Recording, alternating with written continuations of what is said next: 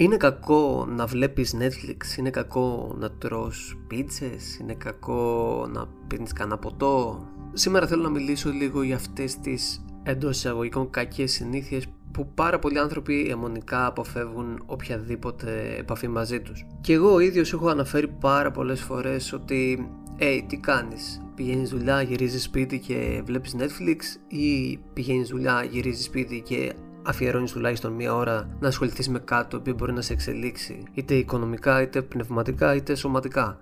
Πραγματικά βλέπω πολύ Netflix. Η αλήθεια είναι ότι δεν έχω αφήσει κορεάτικη σειρά τον τελευταίο καιρό. Τις έχω δει όλες στο Netflix. Με το που βγήκε το Black Mirror πριν μερικές μέρες, έκατσα είδα όλα τα επεισόδια μέσα σε δύο μέρες. Βλέπω Netflix αλλά ταυτόχρονα ασχολούμαι και με αυτά που πρέπει. Δεν βλέπω μόνο Netflix. Αυτή τη στιγμή έχω δύο-τρεις πολύ βασικούς στόχους στη ζωή μου. Να βελτιωθώ σωματικά, να βελτιωθώ πνευματικά και να βελτιωθώ οικονομικά, επαγγελματικά. Θέλω κάθε μέρα που περνάει, κάθε μέρα που περνάει, να βάζω ένα λιθαράκι για να φτάνω πιο κοντά σε αυτούς τους δύο-τρεις βασικούς μου στόχους.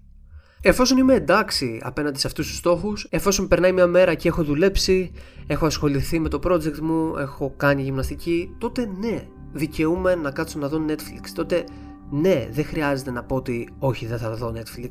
Χρειάζομαι πειθαρχία. Δεν πρέπει να κάτσω λίγο να χαλαρώσω να δω μια σειρά που μπορεί να μου αρέσει.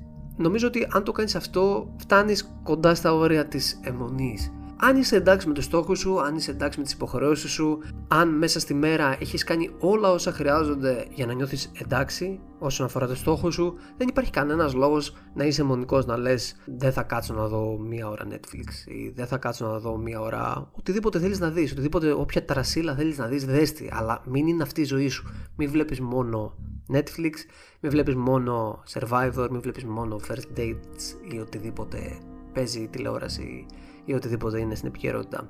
Δούλευε, κοινωνικοποιήσου, γυμνάσου, εξελίξου και από εκεί και πέρα μπορείς να κάνεις ό,τι μα ό,τι θέλεις.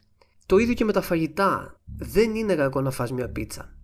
Δεν πρέπει να τρως κάθε μέρα πίτσα, αλλά δεν είναι κακό να τρως μία στο τόσο πίτσα. Αν όλα τα υπόλοιπα τα κάνεις κομπλέ, αν τρέφεσαι σωστά όλη τη βδομάδα, αν γυμνάζεσαι συστηματικά, δεν πειράζει να φας μια οικογενειακή πίτσα με πεπερόνι. Φάτη. Δεν χρειάζεται να είσαι αιμονικός. Είναι κακό λοιπόν να βλέπεις Netflix. Εξαρτάται. Αν ξηγέσαι σπαθί απέναντι στους στόχους σου, δες και Netflix. Δεν θα πάθεις τίποτα. Λοιπόν, ελπίζω να σου άρεσε αυτό το επεισόδιο. Όποιος θέλεις στο εισαυτόν.com κάθετος stress μπορεί να βρει το online σεμινάριό μου για το άγχος. Αν είσαι ένας άνθρωπος που βιώνει άγχος καθημερινά και θέλεις να αλλάξεις τη σχέση σου με αυτό, αυτό το σεμινάριο είναι για σένα. Μπορείς να πας και να το παραγγείλεις εκεί για να το παρακολουθήσεις. Θα σε βοηθήσει πραγματικά πάρα πολύ στη ζωή σου και για το άγχος και για όλα. Γιατί μέσα έχει γνώση και τεχνικές που θα σε βοηθήσουν στα πάντα στη ζωή σου. Είναι πάρα πολύ σημαντικό να τα παρακολουθήσεις και είναι πάρα πολύ σημαντικό να τα ξέρεις και είναι πράγματα που θα έπρεπε να γνωρίζουμε από το σχολείο αλλά δυστυχώς δεν μας τα μαθαίνουν. Αυτά, σε ευχαριστώ που έφτασες μέχρι εδώ. Αν θέλεις να βοηθήσεις μπορείς να κάνεις μια αξιολόγηση με 5 αστέρια. Βοηθάει πραγματικά αυτό το podcast να ανέβει και θα τα πούμε την επόμενη φορά